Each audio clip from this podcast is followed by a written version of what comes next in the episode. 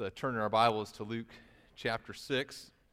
As you turn to Luke chapter 6, I just echo some things that Kevin mentioned earlier. I'd encourage you to prayerfully consider some of the ministry opportunities that are listed for you there in our, our worship folder, especially the, the uh, ministry opportunities regarding our, our, our, children. Our church has been blessed with an abundance of, of children. We believe that that is God's gracious provision in the life of our church. And so I, I would encourage you to think about how may God be calling you to be faithful to this, this resource of children that He is, has given our, our church. And so look through all the various ministry opportunities. It's been neat. Uh, talked with uh, Debbie Jo Hodges, who helps lead our children's ministry this past week, how God has been uh, leading people already to help meet some of these needs that existed, and some people have been called to, to different ministries within our children's ministry. And so we, we are confident we're confident that God is going to equip us to do the ministries that He desires us to do.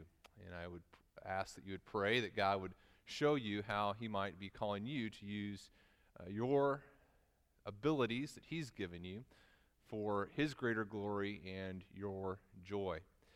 I Also, encourage you, if you're not involved in a, a Sunday school class this month, uh, Kevin is teaching a a kind of an intro Sunday school class uh, behind the theater here on Sunday mornings the month, rest of the month of August. encourage you to, to consider that as well. Well, we are in Luke chapter 6, and we've been looking in Luke chapter 6 at Jesus' Sermon on the Plain. And we've been in a, sec- a section of Jesus' Sermon on the Plain in Luke chapter 6 that deals with judging others.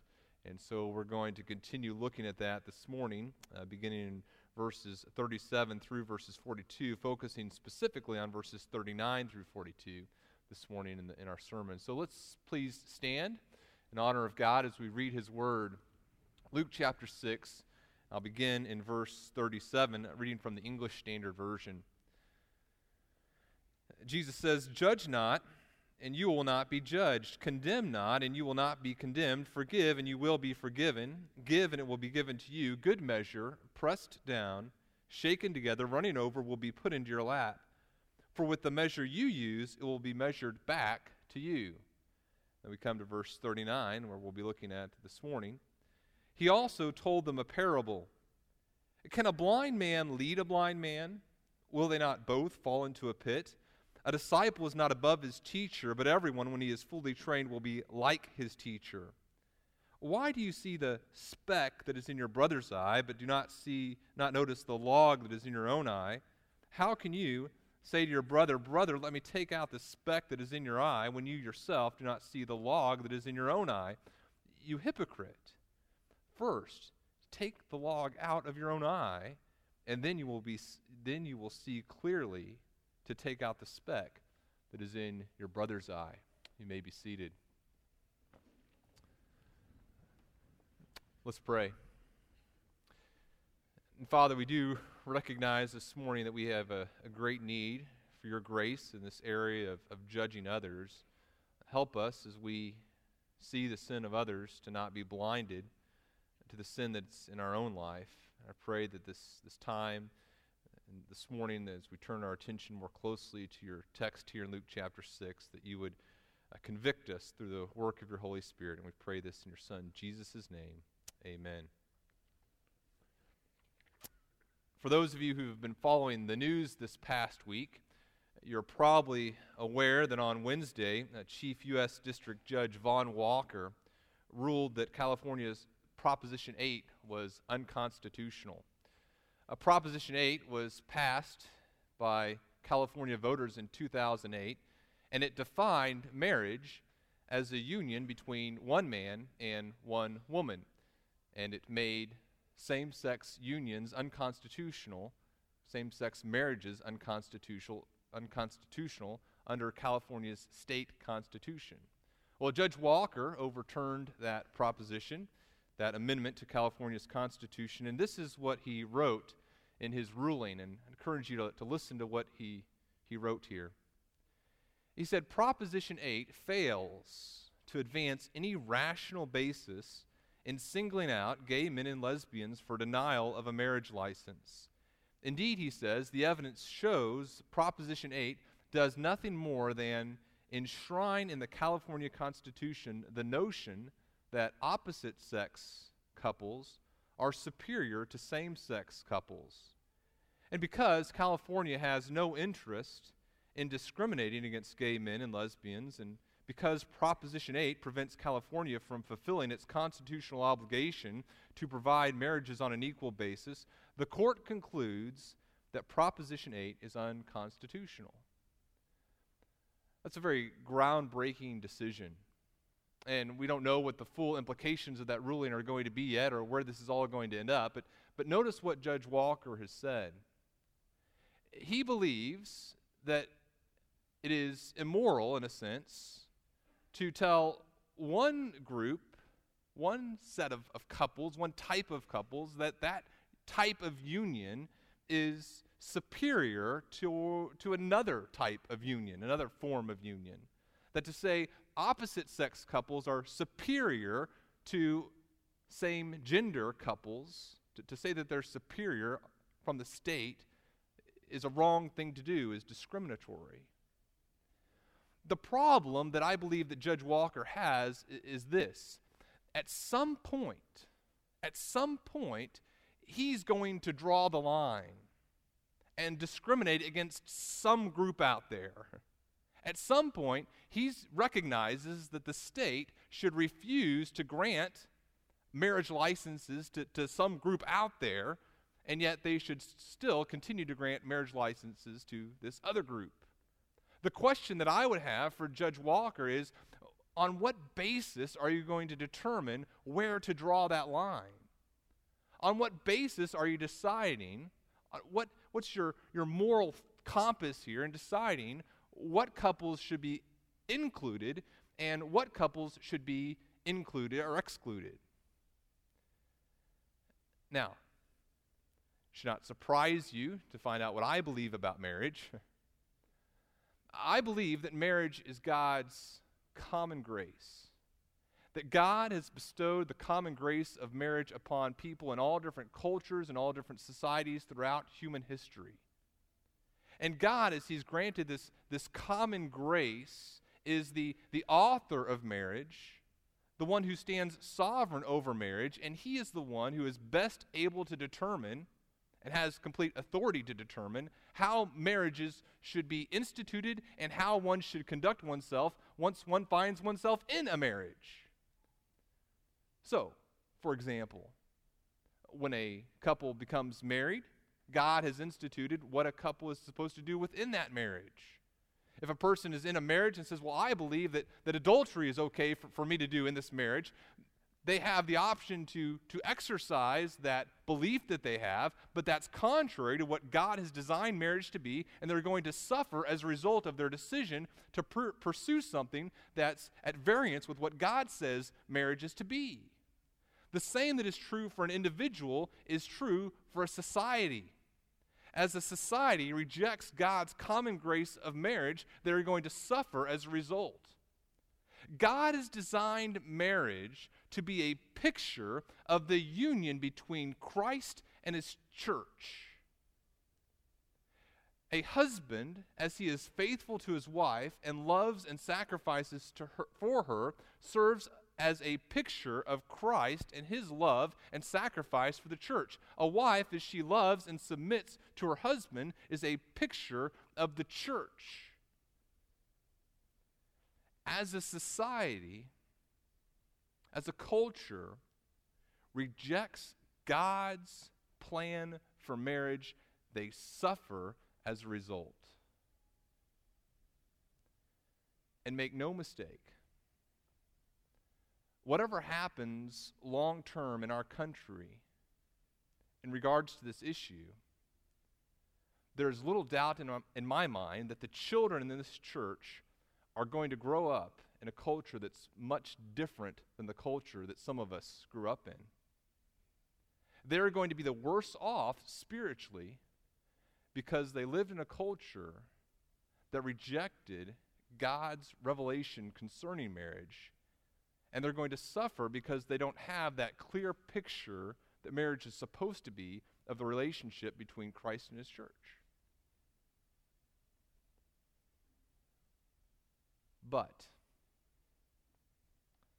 as bad as I think that is, as much as I pray for the children in our church and other people in our church as we, we lose in our culture that, that uh, common grace that God has given us of marriage, as much as I lament that and as much as, I, as that concerns me, let me suggest to you this morning that a far greater danger potentially exists for the children of this church. A far greater danger exists for the other saints in the church. And that danger, potentially, that exists for the spiritual health of this church is you and me. The far greater danger for our children is not what happens outside the walls, figuratively speaking, of this church. A far greater potential danger for the spiritual health of the children of this church and other saints in this church is our own lack of passion for holiness. Let's just take as a further illustration the idea of, of sexual immorality. What does Paul tell us in Ephesians chapter 5? He said, But sexual immorality and all impurity or covetousness must not even be named among you as is proper among the saints.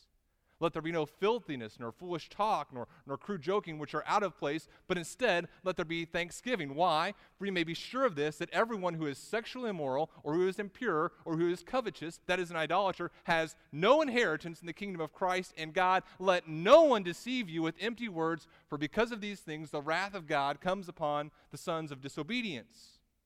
Within a church, there is supposed to be a passion for holiness. And as a church, as individuals lose that passion for personal holiness, the people within the church are in grave danger, in far greater danger than a world that acts the way that the world is supposed to act. Last week, as we turned to Jesus' words here on judging, we looked at this idea externally. As I encounter the sins of other people, how should I respond? And we saw, as we look at the other people and we see their sin, first of all, we need to be very careful not to be self righteous and condemning as we look at the things that they're doing. Simultaneously, we want, as we see them, as we respond to them externally, we want to, to just lavish grace and mercy upon them because we also desire grace and mercy. But not only this, not only are we supposed to respond that way externally toward them when we see sin and encounter sin in their lives, when we see sin and encounter it in their lives, this passage that we're looking at this morning says we need to turn a microscope inward. Not only do I have an obligation not to self righteously judge others, I need to look at my own heart and say, How am I failing God in this area? Let me give you a couple examples. Uh, let's say that there's a person in the church who's, who's gossiping, and they have the, the terrible nerve to say things about, about you. And you hear them saying these terrible things about you, and you say, I am so concerned for the unity of Christ's church. How could they say terrible things about me? I'm so offended for God. And you're very upset about this. The right response is first of all to lavish grace and mercy and not self-righteously judge this person. The simultaneously what needs to happen, according to the text we're going to look at this morning, is we need to look inward. How am I also harming the unity of Christ's church? It's not just this gossip over here that undermines the unity of Christ's church. I am often guilty of failing to promote unity in the body of Christ, God, change my heart. Begin here.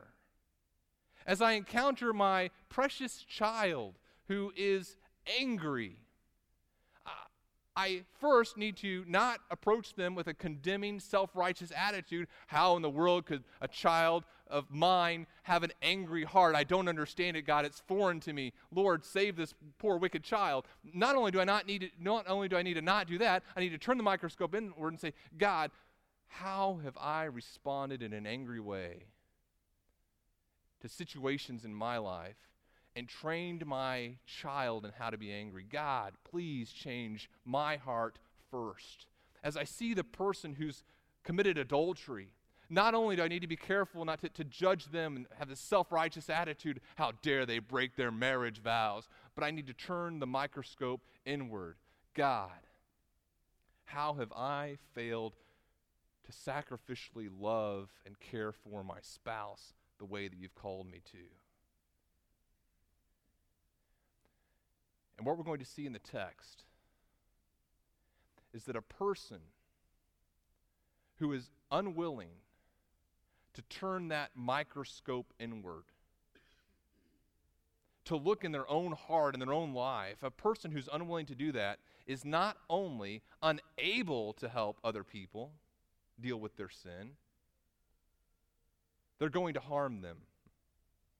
Not only are we unlikely to help other people, we are certain to harm them as we fail to turn our gaze inward and deal with our own sin. That's what I believe the central point of the text that we're looking at this morning is. Until we're convinced of the depth of our own failures and sin, not only are we unable to help, we're certain to harm others. Imagine a, a doctor, a doctor who's very skilled at, at curing people with cancer and, and treating them. And this doctor, as, as she uh, goes in for a routine blood work, finds that, that she herself has cancer. And now the answer for this doctor is not to, to stop treating other people, but as she treats other people, as she continues in these, these treatments that she leads others through, she also goes through those same treatments with them. She becomes a patient in addition to a doctor. The same is true for you and I as, as the church. We are still called to promoting holiness corporately. We don't turn a blind eye to sin in others' lives, but as we engage others and encourage them to greater godliness, we recognize that we have a need for growth in personal holiness as well. That's what I believe we're going to see as we look at this text this morning. Kind of two instructions I have uh, for you from this text is, are, are these. Uh, the first thing that we need to do as we turn the eye on ourselves is, first of all, we need to recognize that we are a danger to others. Recognize that you're a danger to others. We're going to see this in verses 39 and 40. And then, secondly, we need to repent of our own sins. Repent of your own sins. We see that in verses 41 through 42. Uh, let's first look at this idea that we need to recognize that we are a danger to others. Recognize that you're a danger to others. Look at verse 39. It says, He also told them a parable. He also told them a parable. Can a blind man lead a blind man? Will they not both fall into a pit? And you look at the text and you say, okay, the first thing here that we're talking about is we need to recognize that we're a danger to others. Uh, okay, but Daniel, I understand how maybe I'm not the most helpful person in another person's spiritual life, but harmful to them? A, a danger to them? I, I, don't know. A greater danger than, than, than uh, overturning Proposition 8? Surely not. Well, look at Jesus' words here. A blind person leading a blind person is going to cause both of them to fall into a pit. Uh, here in Jesus' culture, this first century Judaism, there wasn't the Americans with Disabilities Act.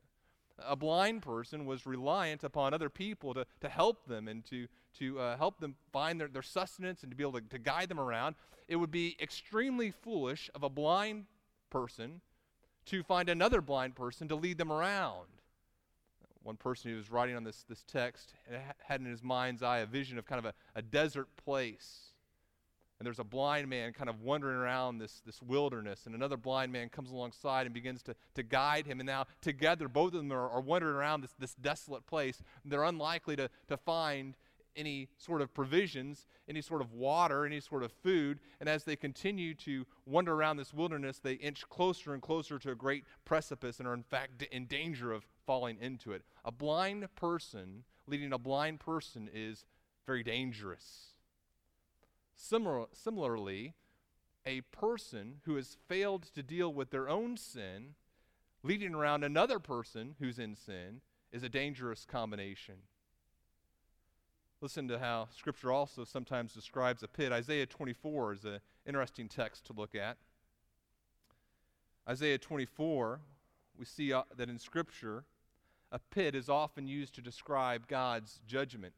This is what we read in Isaiah 24, verse 17 and, and following. It says, Terror and the pit and the snare are upon you, O inhabitant of the earth. He's talking about God's judgment.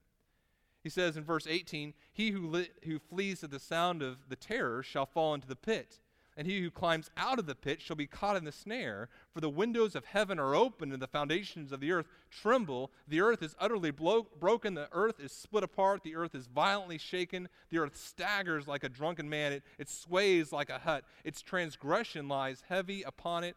And it falls and will not rise again. The last part of verse 21, he's talking about the kings of the earth. Verse 22, they will be gathered together as prisoners in a pit they will be shut up in a prison, and after many days, they will be punished. In Scripture, when it talks about a pit, it's often talking about God's judgment. What Jesus is saying here, as a blind person, a person who's spiritually blind, leads another person who's spiritually blind, the likelihood isn't of this blind person leading this other blind person to repentance.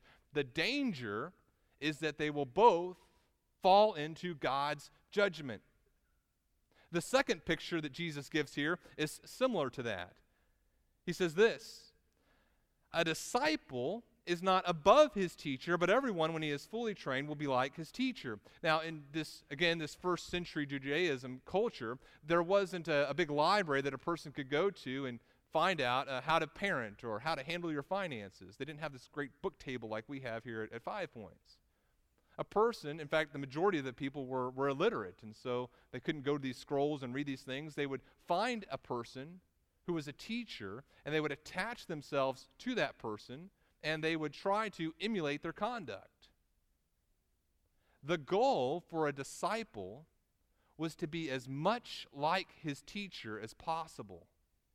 A disciple's desire was to emulate his teacher in every way. And what Jesus is saying here is as you emulate your teacher, the likelihood of you exceeding the righteousness of your teacher is very slim.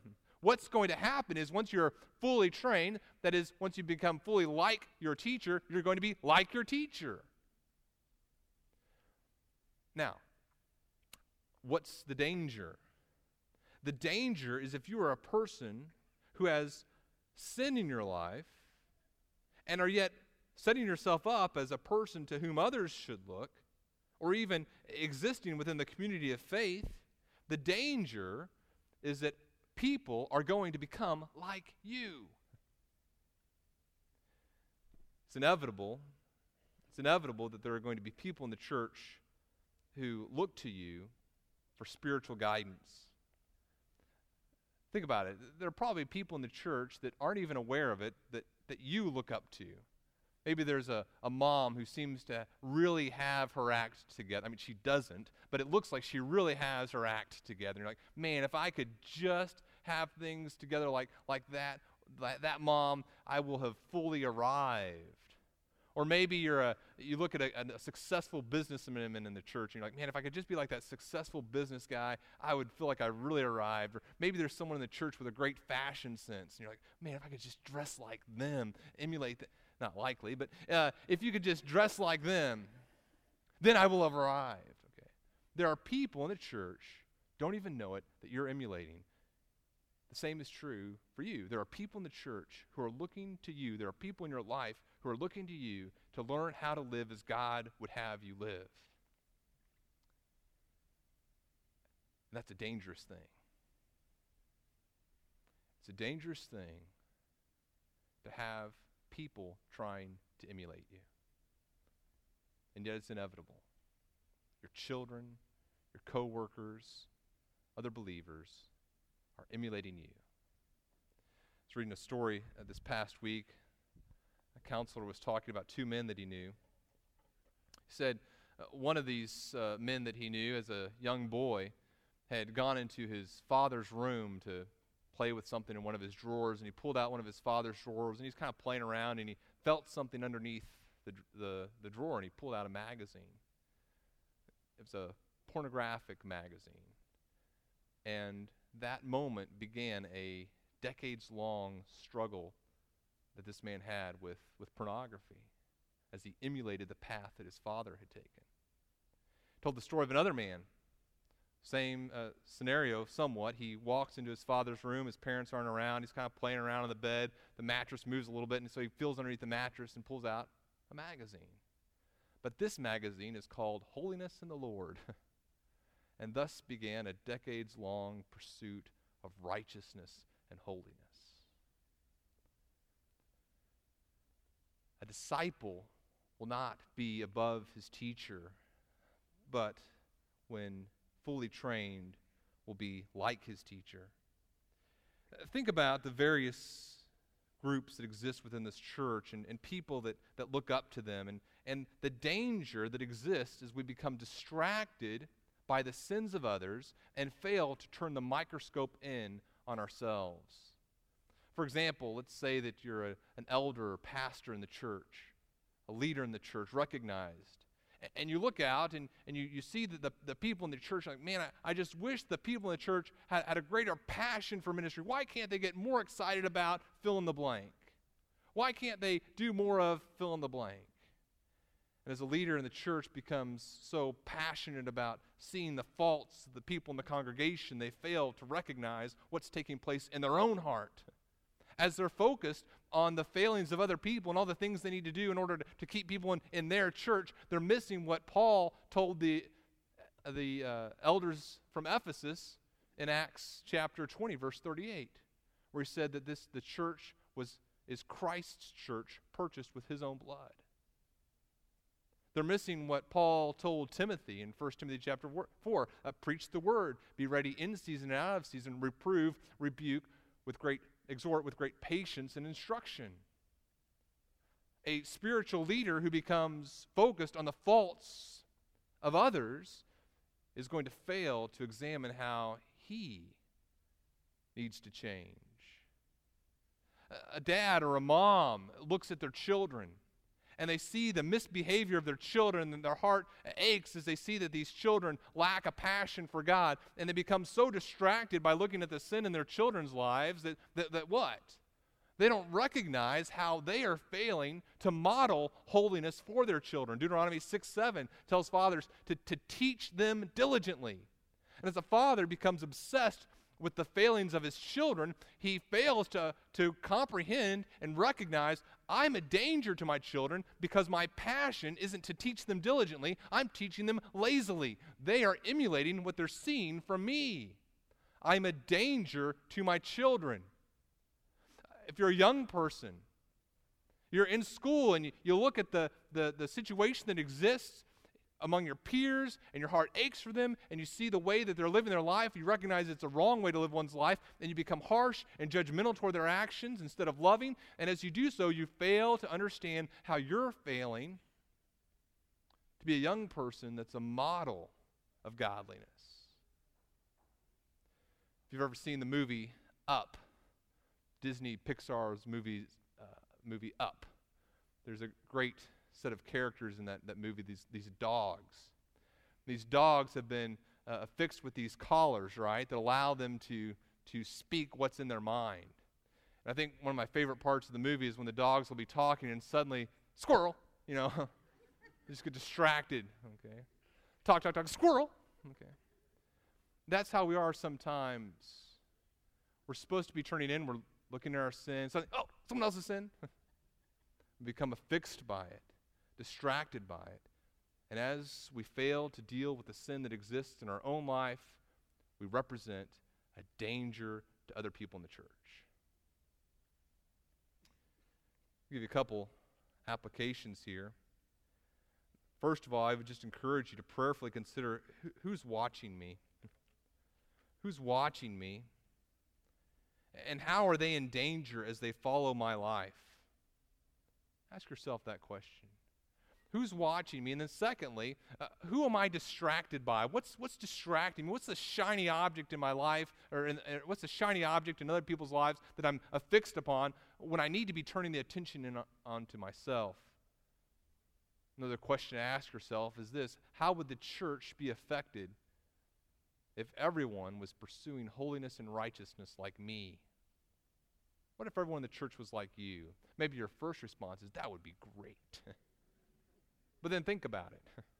how would the church really be? If everyone was as committed to ministry, if everyone was, was as committed to giving, if everyone was committed to, to personal holiness and righteousness, how healthy would this church be? Important questions, I believe, to ask ourselves. So, first of all, recognize that, you're a danger to others. Uh, secondly, secondly, here, uh, repent of your own sin. Secondly, repent of your own sin. Look at verse 41. Verse 41, Jesus presents kind of a, a very funny picture here. He says, Why do you see the speck that is in your brother's eye, but do not notice the, the log that is in your own? So uh, here, here's the picture that Jesus is presenting. It's this guy uh, walking down the street, and he's got this big log sticking out of his, his, his eye. This, this log, this rafter, that he, is uh, the word that is, is, translated here. It means like a, a beam that would be used in, in building a home, a roof of a home. So here's this guy walking down the street. He's got this huge rafter coming out of his eye, and he, and he sees his brother, like, hey, you got a speck in your eye. Okay? Brother, brother, it's a very condescending term he's using here. Hey, brother, uh, I see you have a speck in your eye. Here, let, let me help you here, you know. The brother's ducking the log, you know. I'm good, you know. What is, what is Jesus' advice? Jesus' advice is look, hypocrite, hypocrite, first take the log out of your own eye, and then you will see clearly to take out the speck that is in your brother's eye. This word hypocrite is, is just like the word judging last week. We kind of need to understand what Scripture really taught about judging. We need to understand what Scripture really means when it uses the word hypocrite. Sometimes our, our culture defines a hypocrite as this a hypocrite, we sometimes think, is a person who says that something is sin and yet sins themselves. Okay? That's kind of how our culture defines a hypocrite. That's a wrong definition. Some of you are writing it down. Don't write that down. A hypocrite, our culture believes, is look, if you say that someone else is a sinner, but you're a sinner, then you're a hypocrite. No, that's not, that's not exactly right. Turn your Bibles to Matthew uh, chapter 6. Look at how Jesus uses this term, hypocrite. Matthew uh, chapter 6, verse 2. Well, we'll start in verse 1.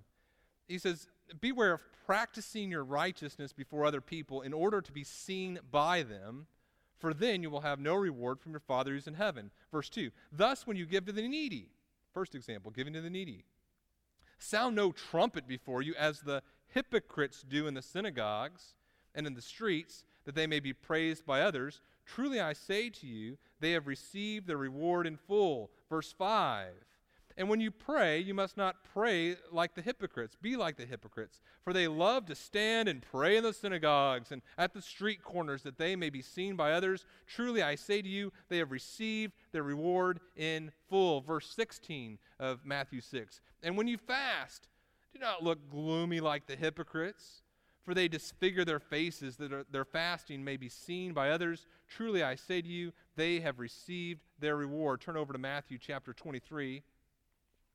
Jesus talks more about hypocrites. Matthew chapter 23, he's giving the, the woes to the scribes and Pharisees, and he calls them scribes, Pharisees, and hypocrites.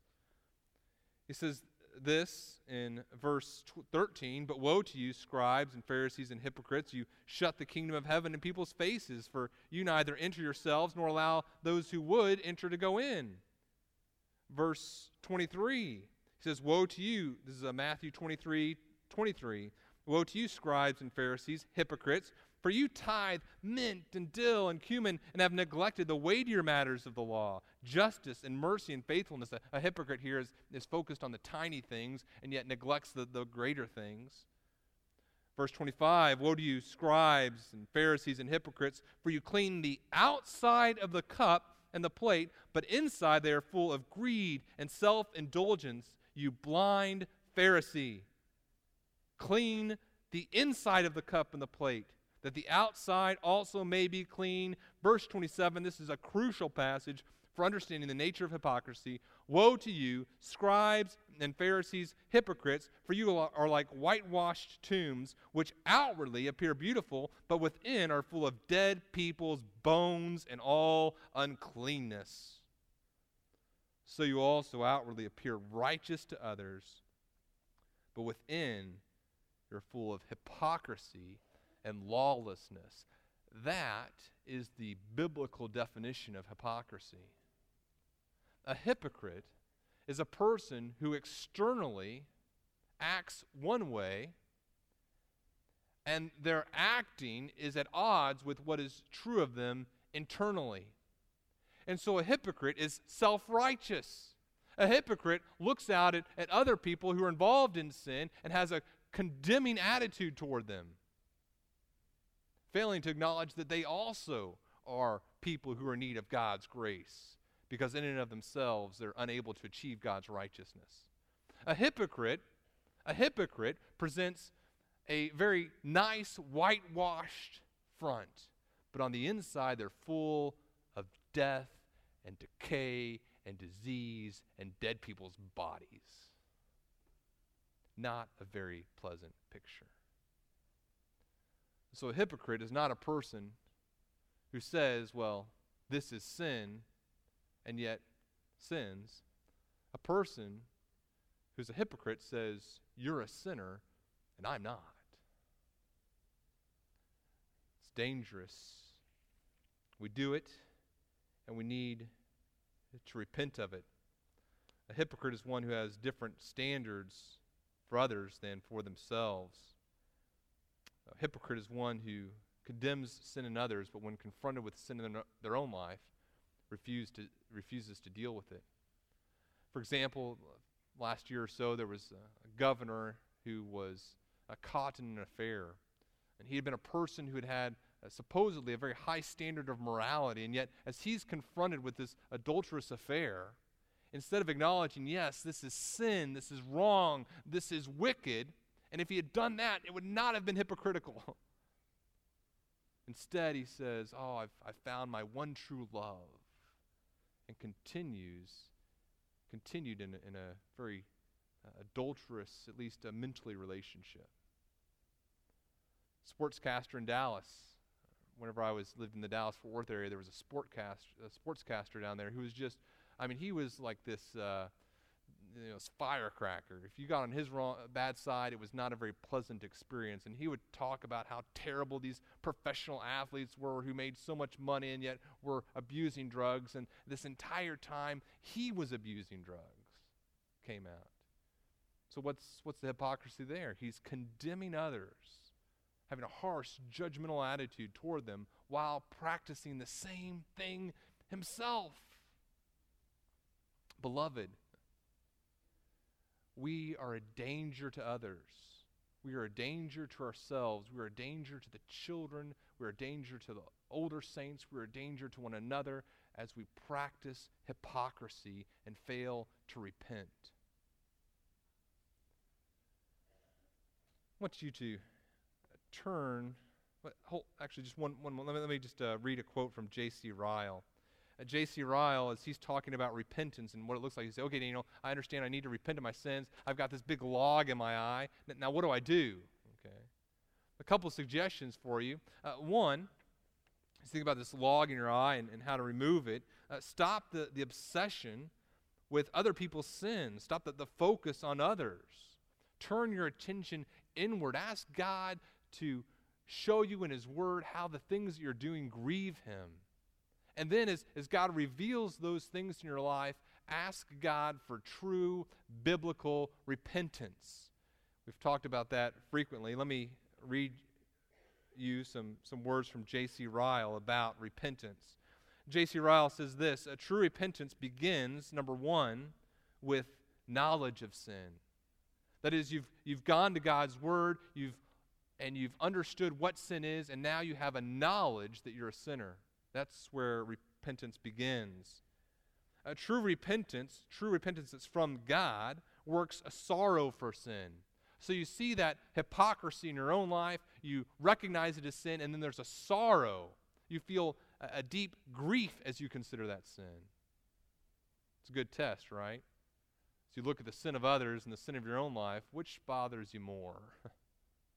it works a true sorrow for sin, secondly. Then, thirdly, True repentance causes a confession of sin. You come before God and you say, God, this is the sin that is in my life. It grieves you, and God, it grieves me as well. I confess that what this is is sin. Continues by breaking off from sin. God, this is what I've been doing. It grieves you. Now I'm going to break off from it. I'm, I'm turning from it. And then it yields a deep hatred of sin finally. True repentance yields a deep hatred of sin. Psalm 119 uh, 128, the psalmist says, I, I hate every false way within myself. let me, let me continue reading what J.C. Ryle says. Uh, he says this Just as you cannot have the sun without light, or ice without cold, or fire without heat, or water without moisture, so long you will never find true faith without true repentance. And you will never find true repentance without lively faith. The two things will always go side by side. That's where this whole thing begins as we turn our attention inward. As we see, encounter the sins of others, first we have to be careful not to judge them, but secondly, we have to turn inward and say, I am in need of Jesus Christ. I place my faith and my trust in Him alone for the forgiveness of my sins.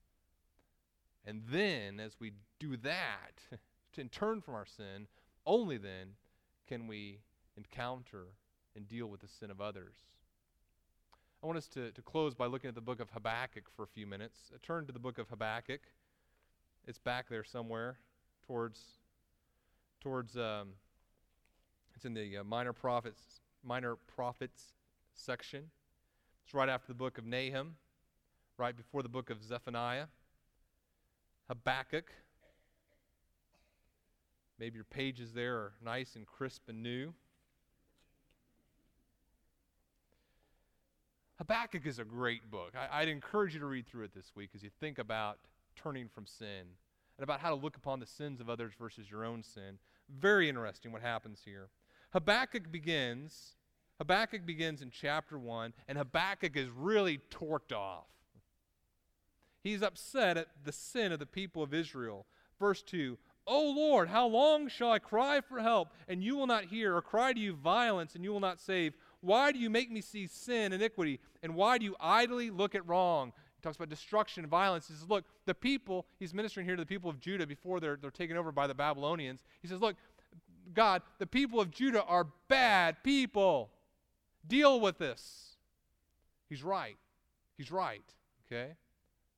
And then God answers Habakkuk Habakkuk, I got some good news for you.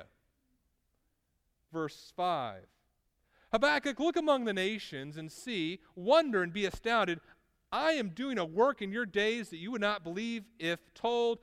For behold, I am raising up the Chaldeans, that bitter and hasty nation who march through the breadth of the earth to seize dwellings not their own. Hey, Habakkuk, I'm going to deal with your sin. I'm bringing the Babylonians. And Habakkuk goes, right. Look, that's what he says. He says this in verse 12 uh, Are you not from everlasting, O Lord my God, my Holy One? We're not going to die. You're not going to bring the Babylonians. I mean, sure, we're bad, but the Babylonians, God, those dudes are really bad. See what he's doing? Instead of internalizing, focusing on his own sin and rejoicing that God is going to bring him through difficult times and the people through difficult times. It's like, squirrel, Babylonians. You're kidding me. Those guys are really bad. Look at what God says. Look at Habakkuk says at verse 2, verse, uh, chapter 2, verse 1. I'm going to take my stand at my watchpost and station myself on the tower and look out to see what he will say to me and what I will and what I will answer concerning my complaint. That is, God, I've got you in a corner here, and this is what God says. God says, No, it's going to happen. Verse 3, chapter 2 For still the vision awaits its appointed time. It hastens to the end. It will not lie. If it seems slow, wait for it. It will surely come. It will not delay. And here, I believe, is the central verse of Habakkuk the key verse to understand Habakkuk. Verse 4 Behold, his soul is puffed up, it is not upright within him, but the righteous shall live by faith. The arrogant, proud person sees the sin of others and doesn't believe that God's going to deal with their own sin. But the righteous person, the person who receives righteousness from God, lives by faith in God. the very end of Habakkuk, Habakkuk understands what God is saying and he welcomes God's judgment. Verse 17 of Habakkuk 3 Though the fig tree should not blossom, nor fruit be on the vines, the produce of the the, the produce of the olive fail, and the fields yield no food, the flock be cut off from the fold, and there be no herd in the stalls. In other words, all this judgment of God comes. Verse 18 Yet I will rejoice in the Lord. I will take joy in the God of my salvation. God, the Lord, is my strength.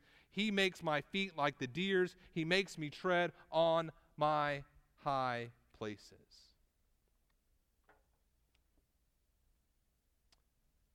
How do we handle the sin that we see in other people's lives.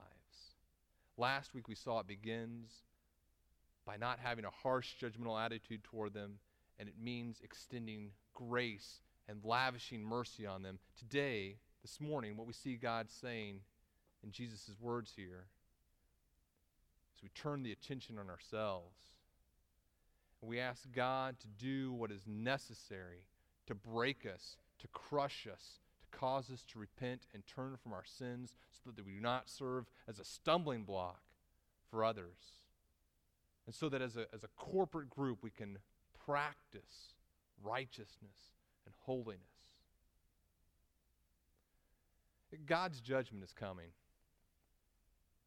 God's judgment, in fact, according to Romans chapter 1, it's already here.